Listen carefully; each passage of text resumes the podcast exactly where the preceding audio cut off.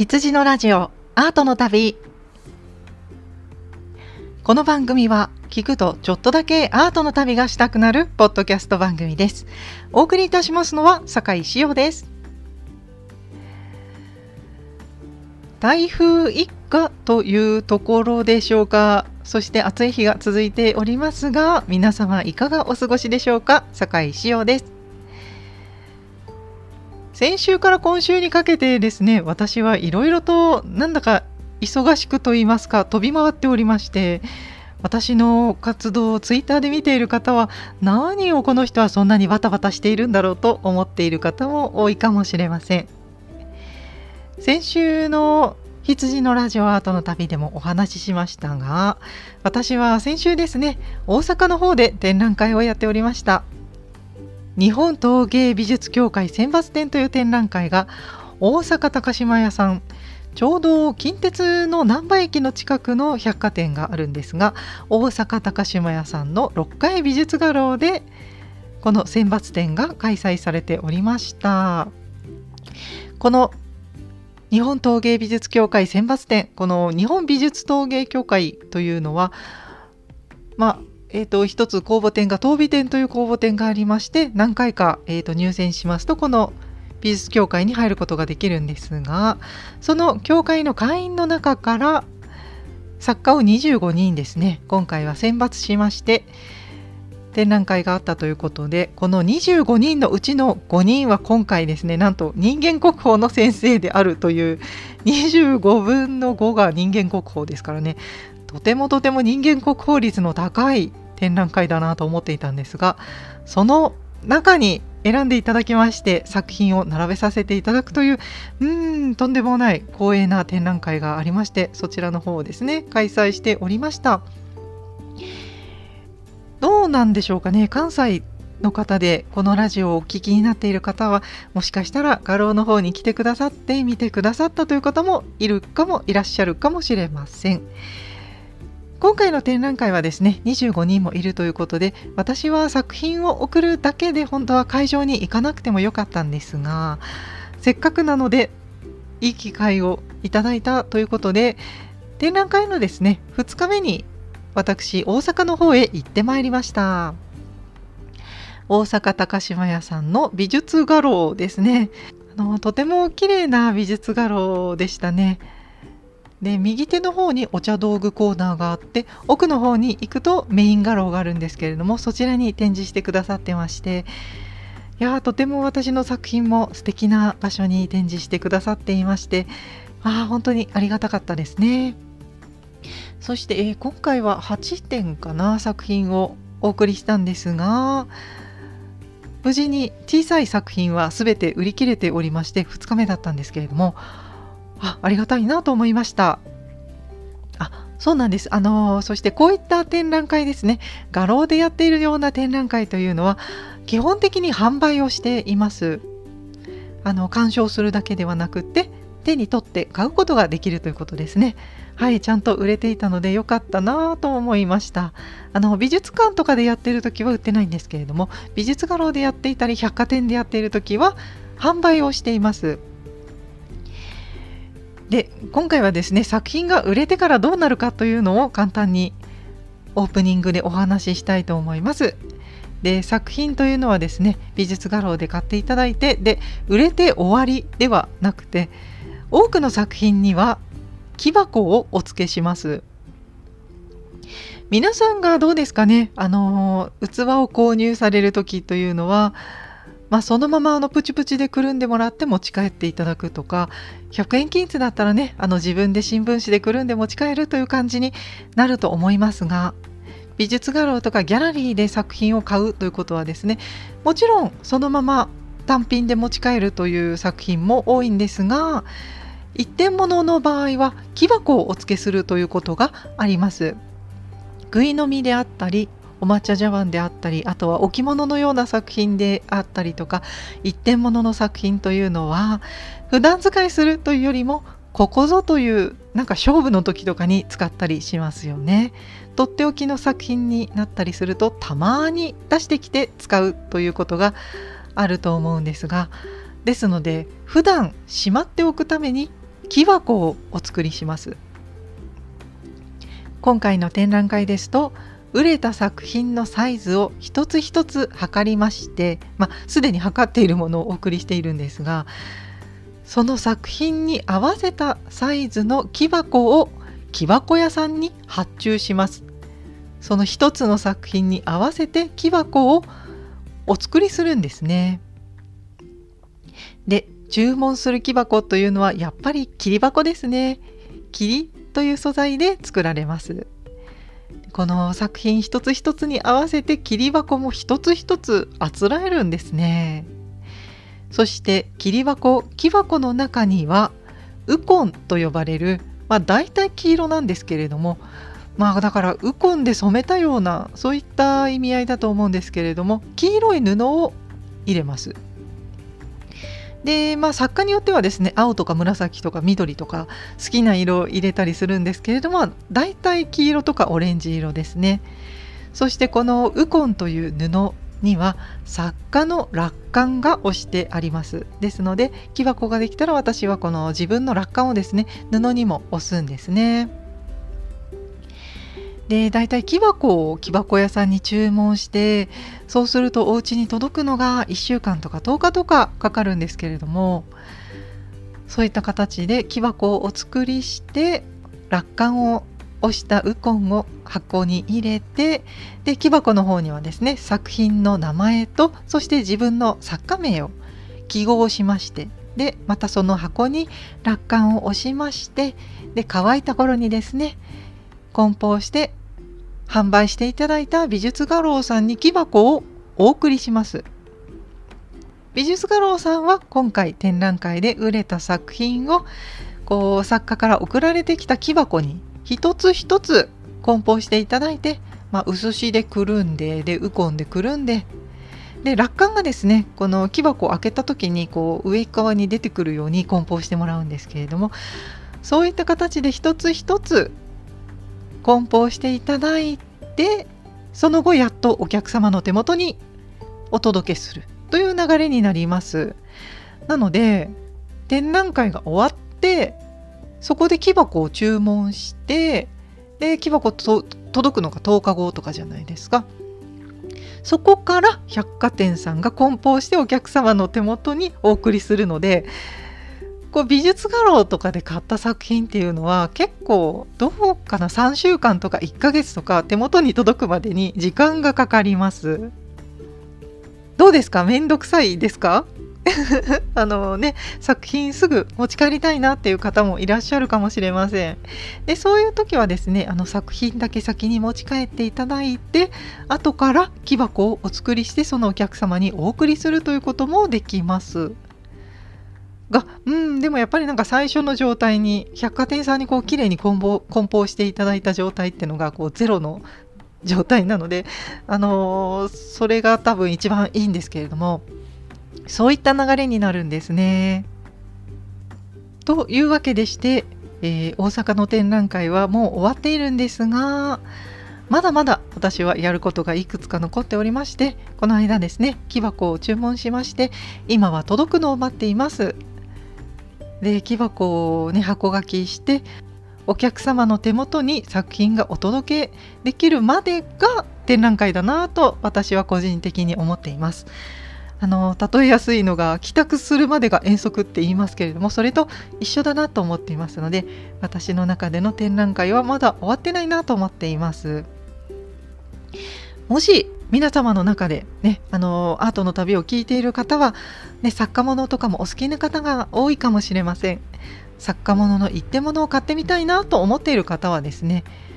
美術画廊とかギャラリーに行きますとですね作家のプライスがこう置いてあるんですけれどもそこに木箱付きとか木箱なしとか木箱後日とか書いてあることがありますのでそういったところもチェックして見てみるとおこれは木箱つくのかなどうかなとそういうところも知れて面白いかもしれません。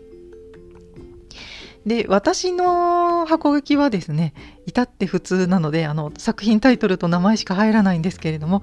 作家によってはですねとてもカラフルな木箱を作っちゃう人とかあとはなんか色を塗ったり側面に絵を描いちゃったりとかいうそういう変わった木箱を作っちゃう人もいらっしゃいます。木箱と作品がやっぱりセットなので木箱の方もオリジナリティがあるような作品として作っちゃうような人がいらっしゃいます。で先月ですか？先々月ですか？ミロ展のことをご紹介した時にミロがねあの巻物を作ってその木箱も巻物を入れる木箱も作ってらっしゃったというふうにご紹介したんですがそのミロが作った木箱もとてもカラフルで可愛かったですよとお話ししました。やっぱりですねこの作品とそして作品を収納する木箱というのも一つの作品としてこの作家の個性が出るところなのかなと思っています。はいですのであのこうやって喋っていますが私の木箱は本当に至って普通なので何かね面白いことをやったらいいんでしょうかね。はいということで大阪に行ってきました。でせっかく私は大阪に行ったのでまあ美術画廊に行ってご挨拶をするというのが一つのお仕事だったんですがせっかく大阪に行ったのでねまずは関西の将棋会館にも行きましてでグッズを買い将棋飯で有名な内山田のハンバーグというのをランチに食べました。あのよくですね対局中継などを見ていると羽生先生羽生九段とか藤井竜王がよくお召し上がりになっている内山田のハンバーグというものを食べましてこれも美味しくてボリューミーですごく良かったんですがやっぱりですね大阪に行ったら今の時期大阪に行ったらあれを見ないといけないなというわけなんですよ。あれです今大阪市立美術館で開催中の展覧会ですね特別展ドレスデン国立古典絵画館所蔵フェルメールと17世紀オランダ絵画展というのが今大阪市立美術館の方でやっています。会期が2022年の7月16日土曜日から9月25日日曜日までということでもう少しで終わってしまいますね。こちらを見に行ってきました。いやーあのー、初めて行った美術館なんですがとても暑かったですね。あの天王寺公園という公園の中にあったのでなんか上野公園とね雰囲気が似ているかなと思って見てきたんですがまずですね、えーと、私が行ったのは平日に行きましたので平日はですねあのホームページを確認しますと予約なしで見れるということで予約をせずに行ってきましたで無事にあの見ることができたんですが大阪市立美術館私は初めて行ったんですがこちらですねあのなんかお城みたいな見た目の建物でして日本風西洋建築というような様式と言っていいかと思うんですがちょっと見た目がお城みたいなんですけれども中に入ると西洋風という感じの建物でとてもあの厳格な雰囲気の美術館でしたね。でところどころ展示室と展示室の間にあるような空間がなんかレトロな装飾になっていて展示室に入る入り口がアーチ型の木枠がついていたりしてこうちょっとですねこう大正レトロかなという感じの装飾がついていたりしてこう見回してみますとワクワクするような装飾が至る所についているようなそういった美術館でした。今現代ですね作られているような新しい美術館というのはあんまり装飾というものがないですよね。まあ、それはあのやっぱり展示する作品を邪魔してはいけないという考えがあるのかなと思うんですけれども本当にシンプルイズベストという感じの美術館が多いように思います。であとはあの外観がですねどちらかというとあのガラス張りの建物が多いようにも感じているんですがうん個人的には私は美術品を扱う美術館が全面ガラス張りっていうのはどうなのって 思ったりするんですが、まあ、あの展示室はねあのきちんと壁で覆われていて暗いんですが太陽光が入るのは大丈夫なのかいとヒヤヒヤしながら見ているんですが、まあ、それはですねあの美術館の中までお客様をシームレスに入れたいと自由に行き来するような空間にしたいというコンセプトがあるのでそういった美術館が多いのかなとも思っていてそれは時代の流れなのかなと気軽に美術館に来てもらいたいという流れかなと思うんですがこの大阪市立美術館はそういう現代の時代の流れとは本当に真逆を言ったような様式美で今となっては逆にこういったあの質実剛健といったようなそういった建物の方がレトロでとても味わい深いのではないかなと私は個人的に思っています。さてそしてこの展覧会の中でフェルメールが展示されていたわけですがこちらのフェルメールの作品ですね初期の傑作「窓辺で手紙を読む女」という作品が展示されていましたでこちらの作品はドレスデン国立絵画館？で、えー、修復後所蔵館以外で世界初公開という目玉の作品がありまして東京北海道大阪そして宮城へと巡回するということが決まっています。展覧会の概要を何度もお読みしていますが今回もご紹介いたしますと17世紀のオランダ絵画の巨匠ヨハネス・フェルメールの「窓辺で手紙を読む女」は窓から差し込む光の表現。室内で手紙を読む女性像などフェルメールが自身のスタイルを確立したといわれる初期の傑作です。本作品は1979年の X 線調査で壁面にキューピッドが描かれた画中画が塗りつぶされているということが判明し長年その絵はフェルメールが消したと考えられてきました。しかしその画中画はフェルメールの死後何者かによって消されているという最新の調査結果が2019年に発表されました。もともとキューピッドが描かれていたということは1979年40数年前に分かっていたもののこれはフェルメールが消したであろうと思われていたようなんですね。しかし元のこのキューピッドの絵の層と塗りつぶされたところとの絵の具の層の間に黒ずみの層があったということが研究の結果分かりました。この黒ずみの層汚れの層が数十年は経過していたであろうというそういった蓄積が見られたんですね。その数十年というのはフェルメールが亡くなった後まで経過しているということが今回の研究で結論が出されました。ということでこれはフェルメールが塗りつぶしたのではないということが分かったんですね。今回その塗りつぶされた状態の絵の具を本当にピンセットのようなものを使って少しずつ取り除き数ヶ月かけましてキューピッドが見える状態に復元がされました。そして日本に来て今展示されているということなんですね。以前ですねでアムステルダム国立美術館の妄想旅の方でご紹介しましたけれども来年の春にフェルメールの大回顧展が予定されていますので日本での展示が年末までなのできっとこの後ですねあのオランダの方に帰ってしまうと思われます。ですので見るなら今ということなんですね。でこちらの絵画は長い間フェルメールが塗りつぶしたものだから作家の意思を尊重して40年もの間塗りつぶしたままにしておこうと長年考えられていたものの今回の研究でやはり塗りつぶしたのは別の人だったということが分かりフェルメールはキューピッドがいた状態で絵を残しているはずなのでこのキューピッドさんを掘り起こそうぜという修復作業が行われたんですね。いやー面白いですよね。ですのでこの皆さんがフェルメールの画集をお持ちの方も多いと思いますが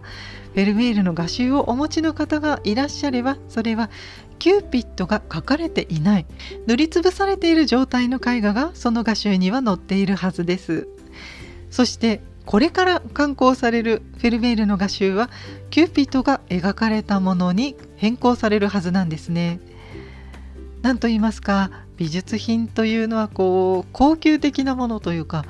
今の状態がずっと長年続いていくんだろうなと私たちはなんとなく感じているんですがどんどん変化していくというか進化していくというか変わっていくものなんだなと今回の展示を見て感じました。これからも変わり続けていくというところが面白いですよね。そしてこの展覧会の中ではフェルメールのこの「窓辺で手紙を読む女」の展示室は修復前に模写をされた作品ですので壁が塗りつぶされた状態の模写をされた作品とそして修復後のキューピッドが現れているフェルメールの作品とが同じ展示室に展示されていましたのでその使用前使用後みたいな。修復前修復後を見比べることができるというのも面白い展示だなと感じました。そしてこのフェルメールの絵画ですね。だいぶこう大きい作品のように感じました。サイズがですねえー、っと縦が46センチ横幅が39センチということで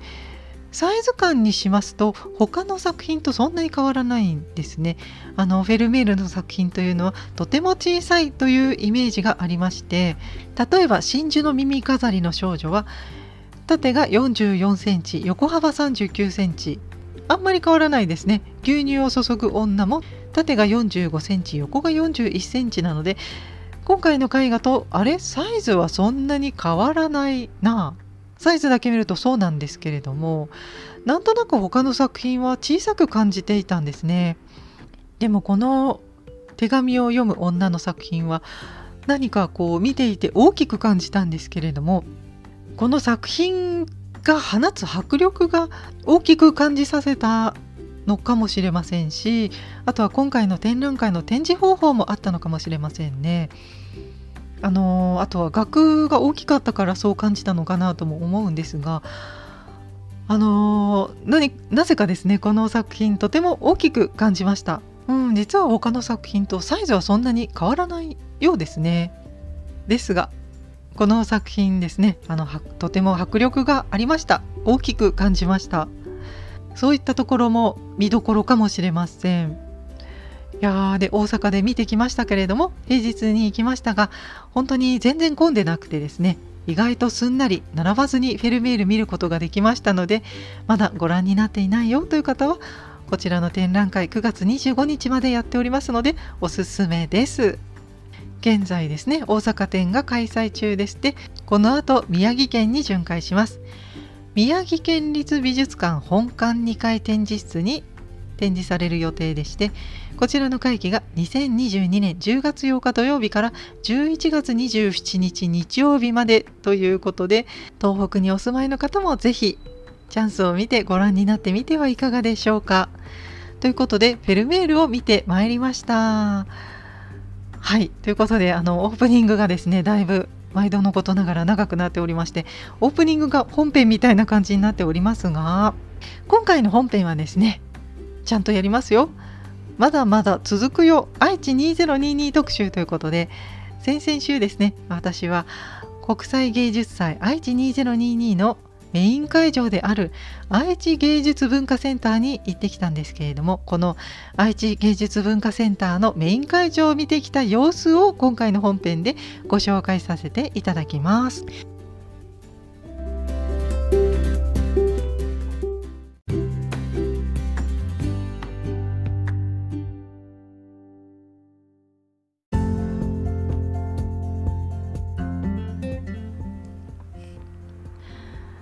国際芸術祭愛知2022は7月30日から10月10日まで愛知県の名古屋市メイン会場である愛知芸術文化センターと一宮市と鳴海地区常滑市で開催しています。今回の本編はメインの会場である名古屋市の愛知芸術文化センターの内部の様子をご紹介させていただきます。まずは名古屋駅から愛知芸術文化センターの方へと向かいましょう。愛知芸術文化センターは名古屋市の栄というところにあります。名古屋駅からはバスでも地下鉄でも行くことができますが多くの方はですね地下鉄に乗って行かれる方が多いです。地下鉄の黄色の線なんですけれども東山線というところに乗っていただきまして2駅で栄という駅に着きます。栄で降りていただきましてオアシス21方面の方へと地下街を歩いていってください。地下鉄の駅を降りましてオアシス21という場所へとたどり着きました。オアシス21とは椅子の階の時でもちょっと間違った情報をお伝えしましたが地下1階から屋上階まであるという公園なんですけれども、まあ、広い公園の中にイベントスペースがあったりジャンプショップや飲食店などがあったりあとは2階の方にバスのロータリーがあったりなどといった複合施設ですね。こちらを訪れる方は多くは公園として利用される方が多いと思いますがガラスの大屋根水の宇宙船という水が張った円盤がですね屋上階にあるんですけれどもこういったところがシンボルになっている立体型公園がオアシス21という施設です。そしてこのオアシス21というところは愛知芸術文化センターのエントランスになっています。ではこのオアシス21という公園を通り過ぎまして愛知芸術文化センターへと入っていきましょう。地下街の方から行きますと愛知芸術文化センターは地下2階にたどり着きます。地下2階のですねエスカレーターの前にも国際芸術祭のモビールのような作品が展示されています。小野沢俊さんの「演ずる造形」という作品があるんですがこちらはですねあの30分に一度しか動かないという作品でして丸い球体がですねあの鎖につながれていましてこうぐるぐる回るみたいな作品があったんですがこちらはですね、えーと、30分に一度00分と30分の時間で動きますのでその時間に見れるようにタイミングを見て来られるといいかもしれません。ではその作品の脇を通り過ぎまして展覧会の会場へと向かいましょう。愛知2022の展示室は8階と10階と2フロアありました。で愛知芸術文化センターの8階と10階はですね実は愛知県美術館になっていますですので愛知芸術文化センターで展示されていると書いてありますが、まあ、愛知県美術館で展示されているということなんですね。ということでまずは上の階へ行きましょう。エレベーターに乗って10階へと登っていきましょう。愛知芸術文化センターは、まあ、エスカレーターでもエレベーターでも上がれるんですがエレベーターで登られるのをおすすめしたいと思います。そしてですねエレベーターホールに入って右手側右手側のエレベーターに乗られるのをおすすめします。というのはですね右手側のエレベーターというのがガラス張りになっていましてで愛知芸術文化センターは1階から10階まで吹き抜けになっています。そして吹き抜け全体を使った作品が展示されています。北山義雄さんの巨大な作品こちらタイトルは「私」と書いて「あなた」と読むそうなんですけれどもですので北山義雄さんの「あなた」という作品が展示されていますこちらはあの何、でしょうか竹ひごのようなものでこう折られたような大きな船のようなそういったまあ見る人によって見え方が違うと思いますけれどもそういったですね大きい木と紙と貼り合わせたような作品が展示されています。このですね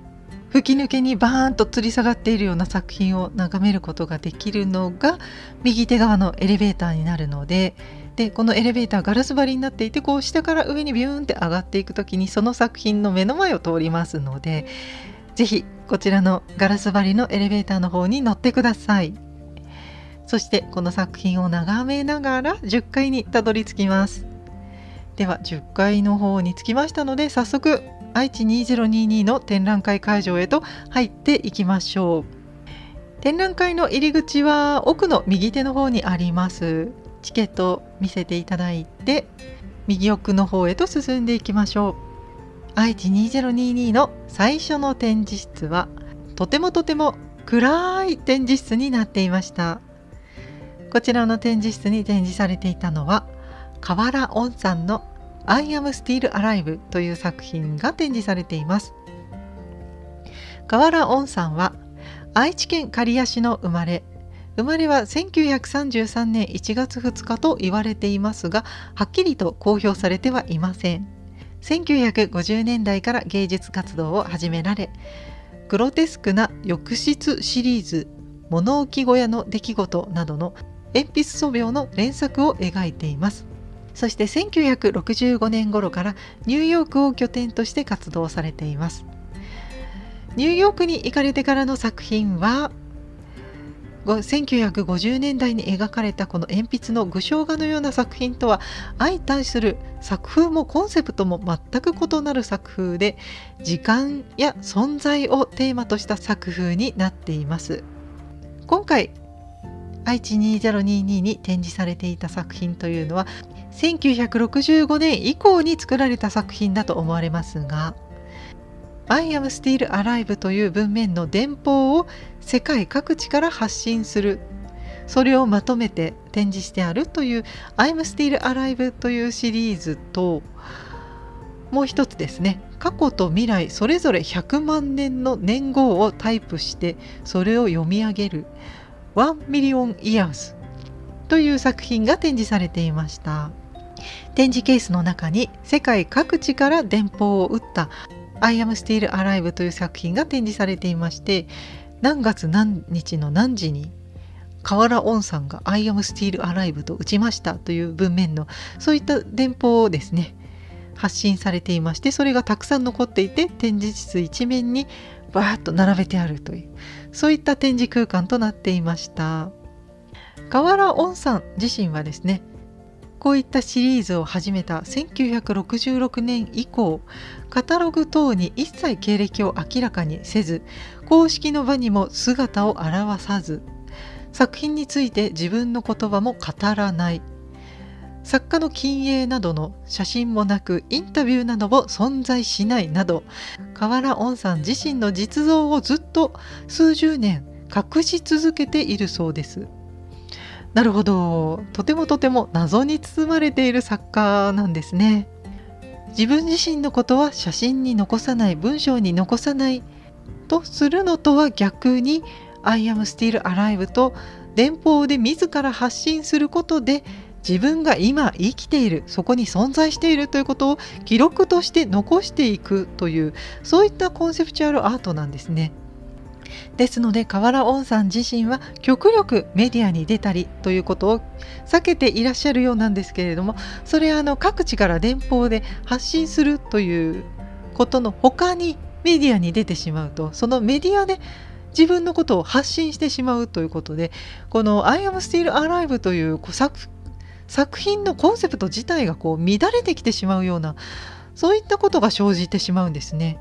ですのでその日々の生活がもうすでに作品になっているので他のメディアに出ないようにしてされているのかなと感じられました。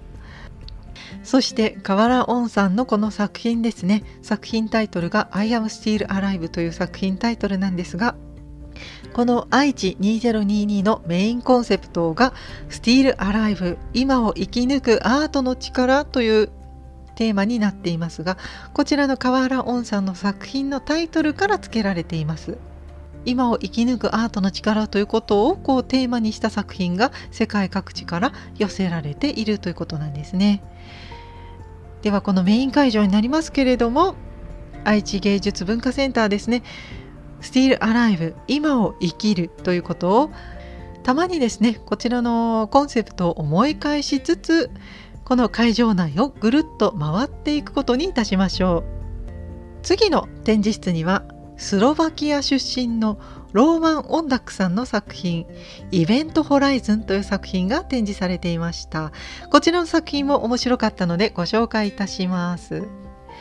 この作品はですね日々形態が変わっていくという作品でして私が行った時は壁に白い壁に輪切りになった木のこう輪切りの板がですね壁にこうたくさんはめられていましてまだあのはめられていない壁もあったんですけれどもですので輪切りの木がですね半分ぐらいかけられていたかなという状態になっていました。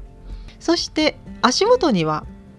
同じく輪切りになった状態の木が丸太のような状態でこう一本にきちんと並べて置かれていました。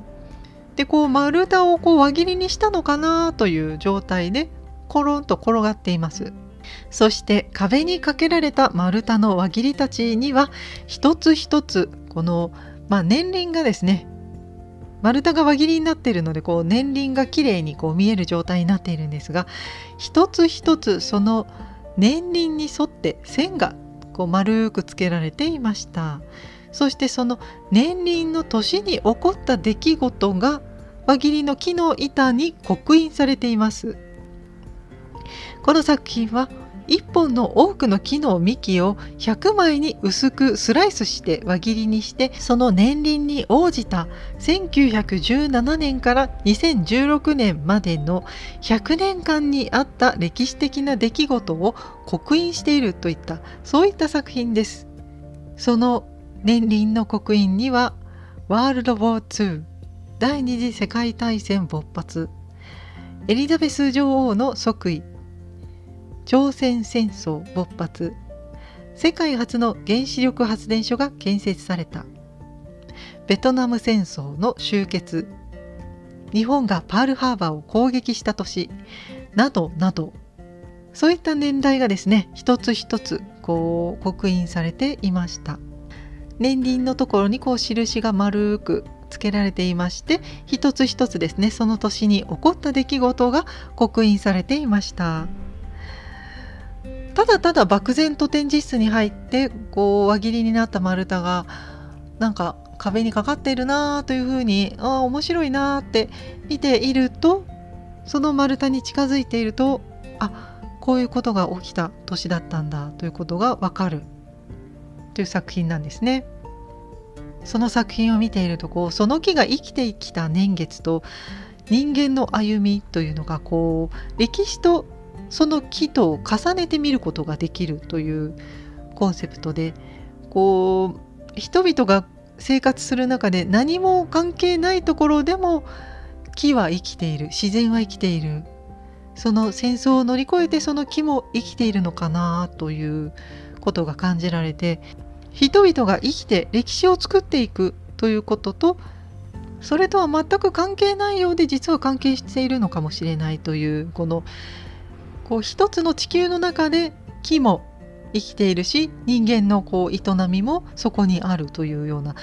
そういった生きるということと歴史ということを考えさせられるような作品となっておりました。なかなかコンセプトとして深いなと感じましたそしてこの作品はですね丸太が100枚スライスされていますので1日1枚ずつ壁にかけられていて壁にかけられている丸太が毎日毎日増えていくという作品なんですね。そして7月15日に始まりまして10月10日には100枚すべて丸太が壁にかけられるということで最終日にならないと何が書いてあるのかわからないというところが面白い作品だなと思いました。毎日この姿が変わっていくんですね。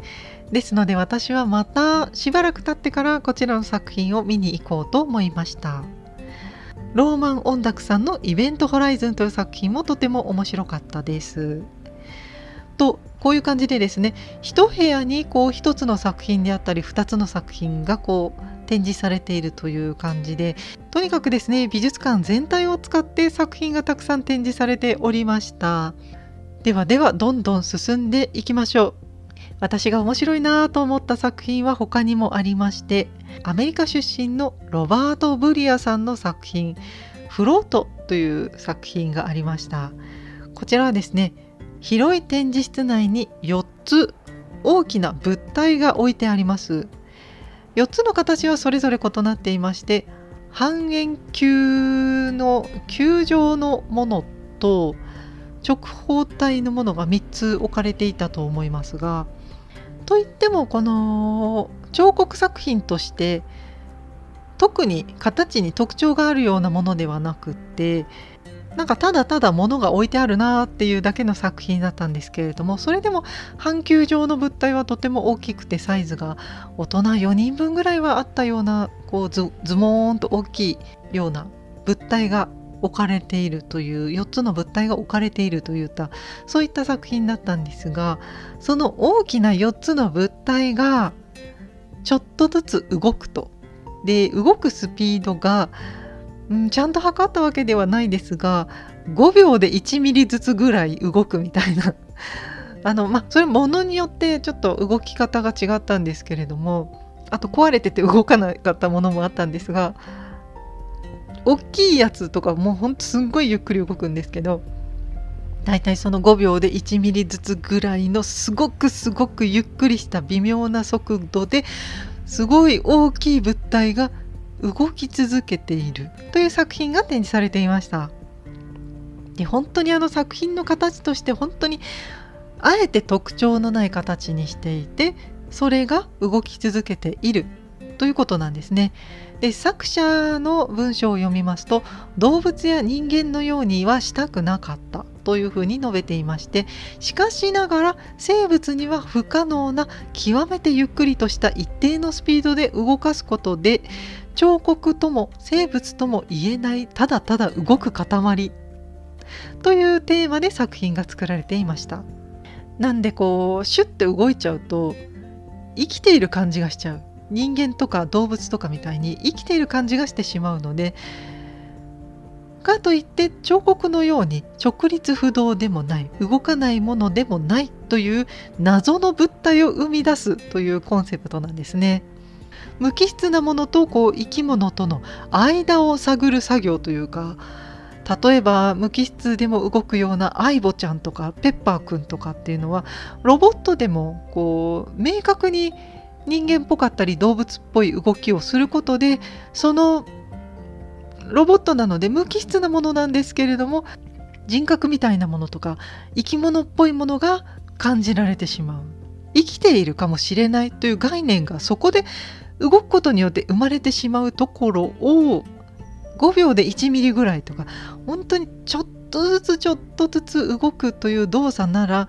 生き物という感じを認識しないのではないかというそういった挑戦なんですね。でも全く動かないわけではないので彫刻作品でもないというそういったこの生きているのか生きていないのかというところの狭間を狭間に挑戦しているというかそういうコンセプトがとても面白いなと感じました。でも気が付くとこう大きい距離動いてるのを感じるのでこうこう展示室を一周すると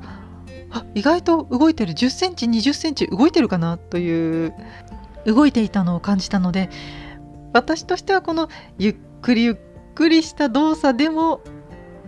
やはり生き物を感じてしまいました。皆さんはどう感じられるでしょうか？こちらロバート・ブリアさんの動く塊の作品とても面白かったです。とこういった形でですねたくさんの作家の作品が並んでおりまして1つの展示室に1人からだいたい3人ぐらいの作品がこう強調するように調和するように展示されていました。でこの作品の展示の仕方もすごくなんだろう上から目線で申し訳ないんですけれどもセンスがいいなって感じて全然あの違う作品をこう取り合わせて一つの展示室に展示されているんですけれども邪魔しない全然邪魔しないしどこかこうコンセプトとして似通ったようなところもあってこうとてもとてもこう展示室を歩いていく中で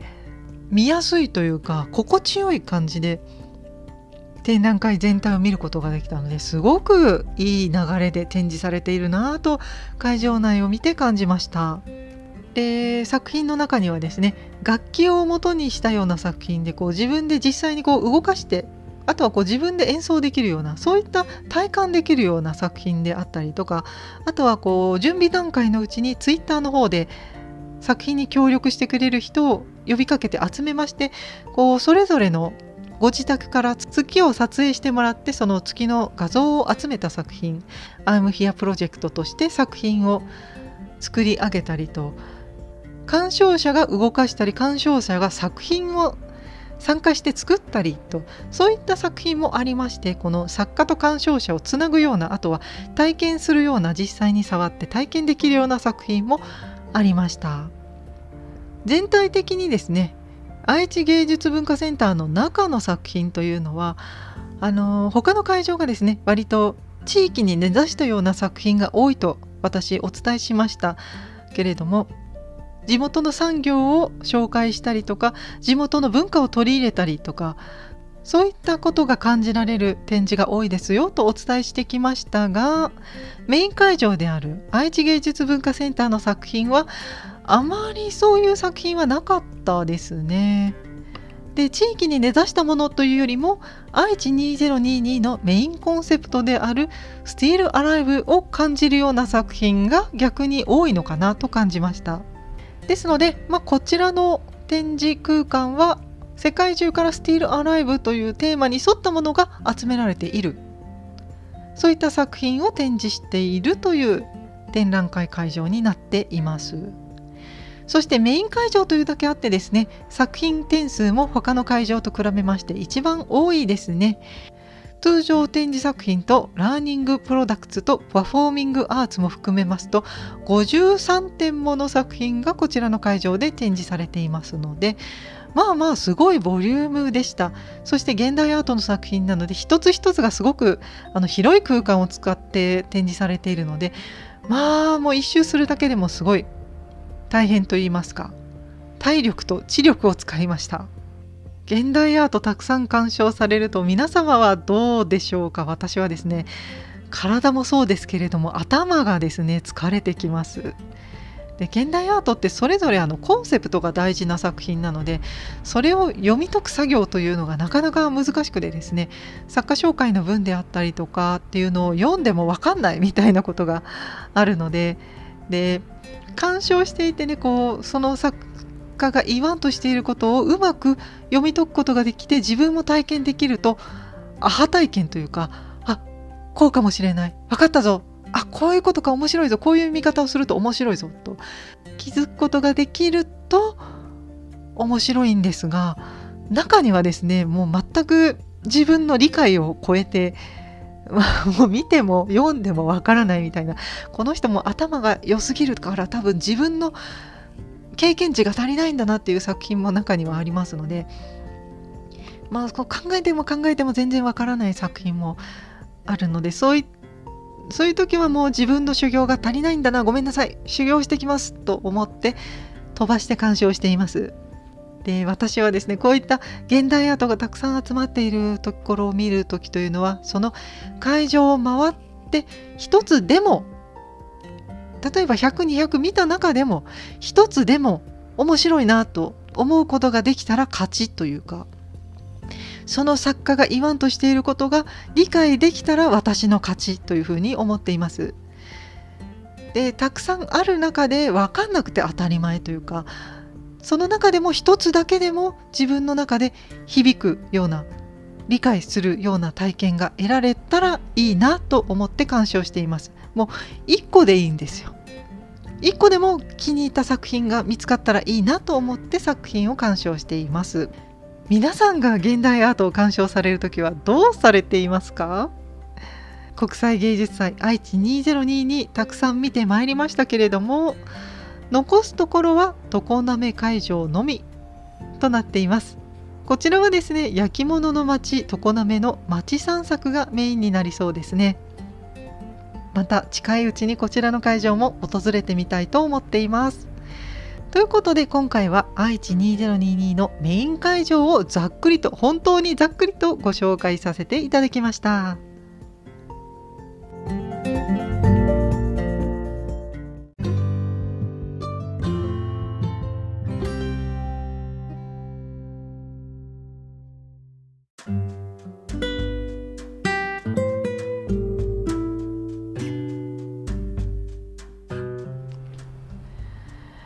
お帰りなさいませ。エンディングのお時間です。国際芸術祭愛知2022はいかがでしたでしょうか？石宮会場有松地区愛知芸術文化センターと3会場を見ていきまして残りは常滑会場を残すのみとなってまいりましたね。後日常滑に行きたいなと思っておりますがちょっと後になりそうなのでまた見てきたらご紹介させていただきます。ただ一つ思っているのが常滑会場のメインの展示であろう作品はおそらく常滑出身の陶芸家小家良二先生の作品こちらの作品が常滑会場のメインになっているであろうと思っています。小家良二先生小家というのはあの池の鯉に陽子港の港で良二は良いに数字の2と書いて小家良二先生です。この先生はですね私の母校である愛知県立芸術大学の当時専攻の初代の教授だった先生でして作家としてもとても有名な方でして本当に日本を代表する世界的に人気の現代陶芸家でありました。その奇抜な作風と豪快な性格とで本当に世界中の皆様に愛される作家でありましたが2020年にお亡くなりになりまして本当に残念に思っています。でその常滑会場に小家良二先生の作品が展示されているはずです。はいまだ見ていませんが。小家先生との思い出もいろいろあるんですが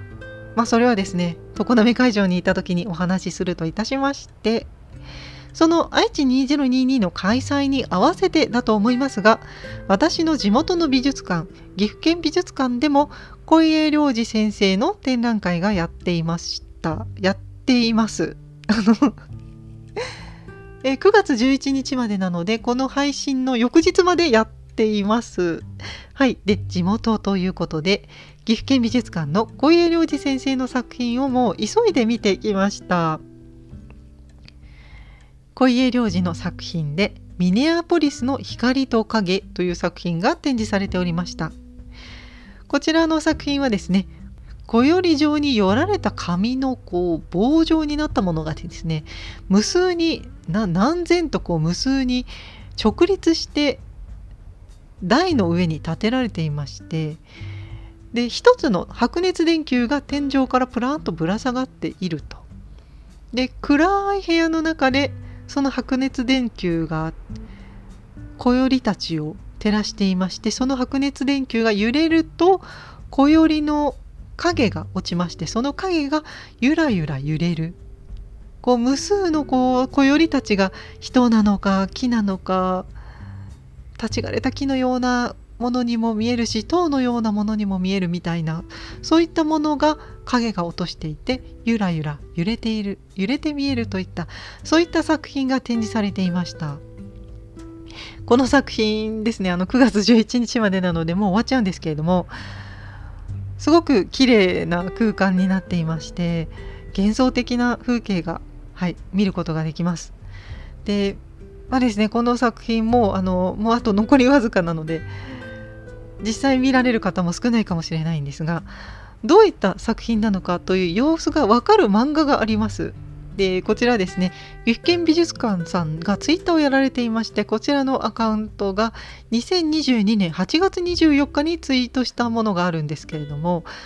作品の様子を漫画に描いたといったそういった漫画がですねツイートされています。宇佐江光子さんという岐阜県美術館のこちら監視員をされている方がですねこちらの作品小家良二先生の作品を4コマ漫画に表現されています。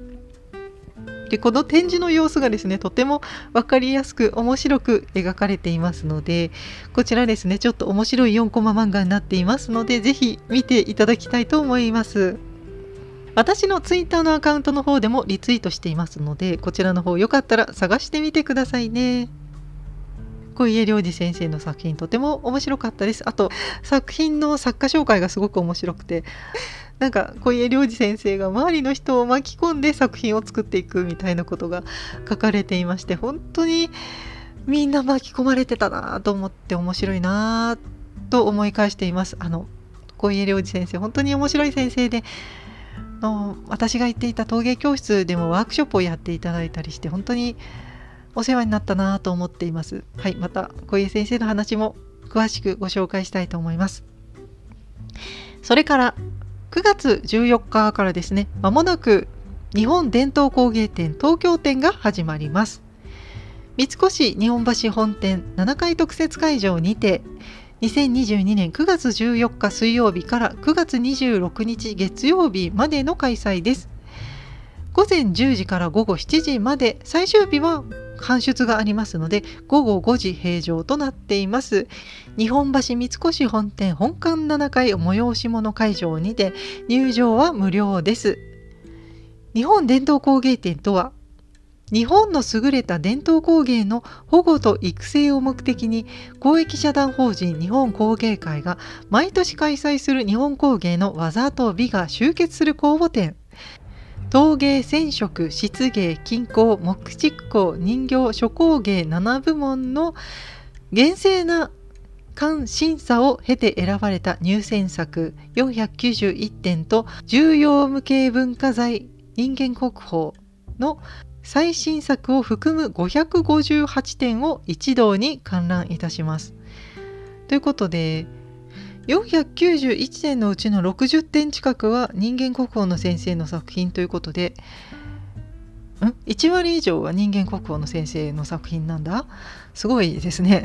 意外とそんなにあるんだなと思いました。はい。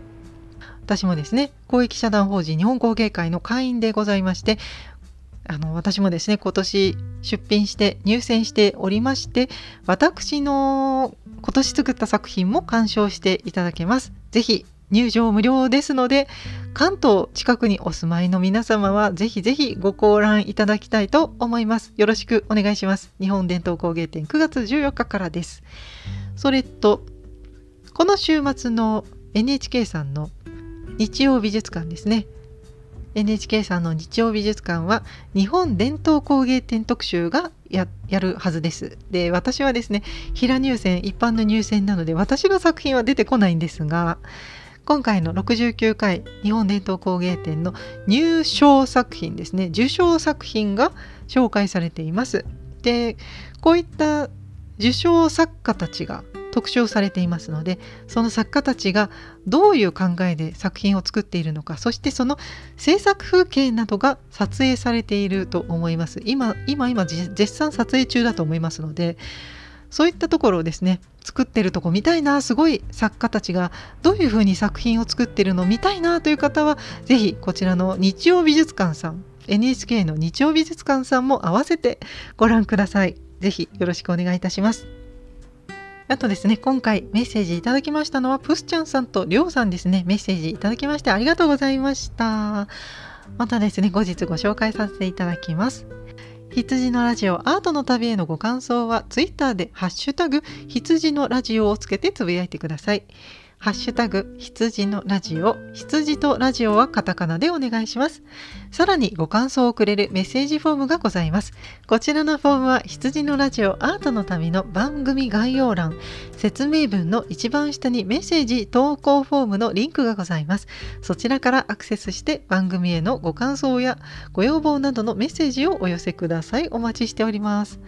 そしてパーソナリティ本人は Twitter と Instagram もやっております。こちらのアカウントはローマ字で春の羊 HARUNO 春の HITSUJI 羊で検索してみてください。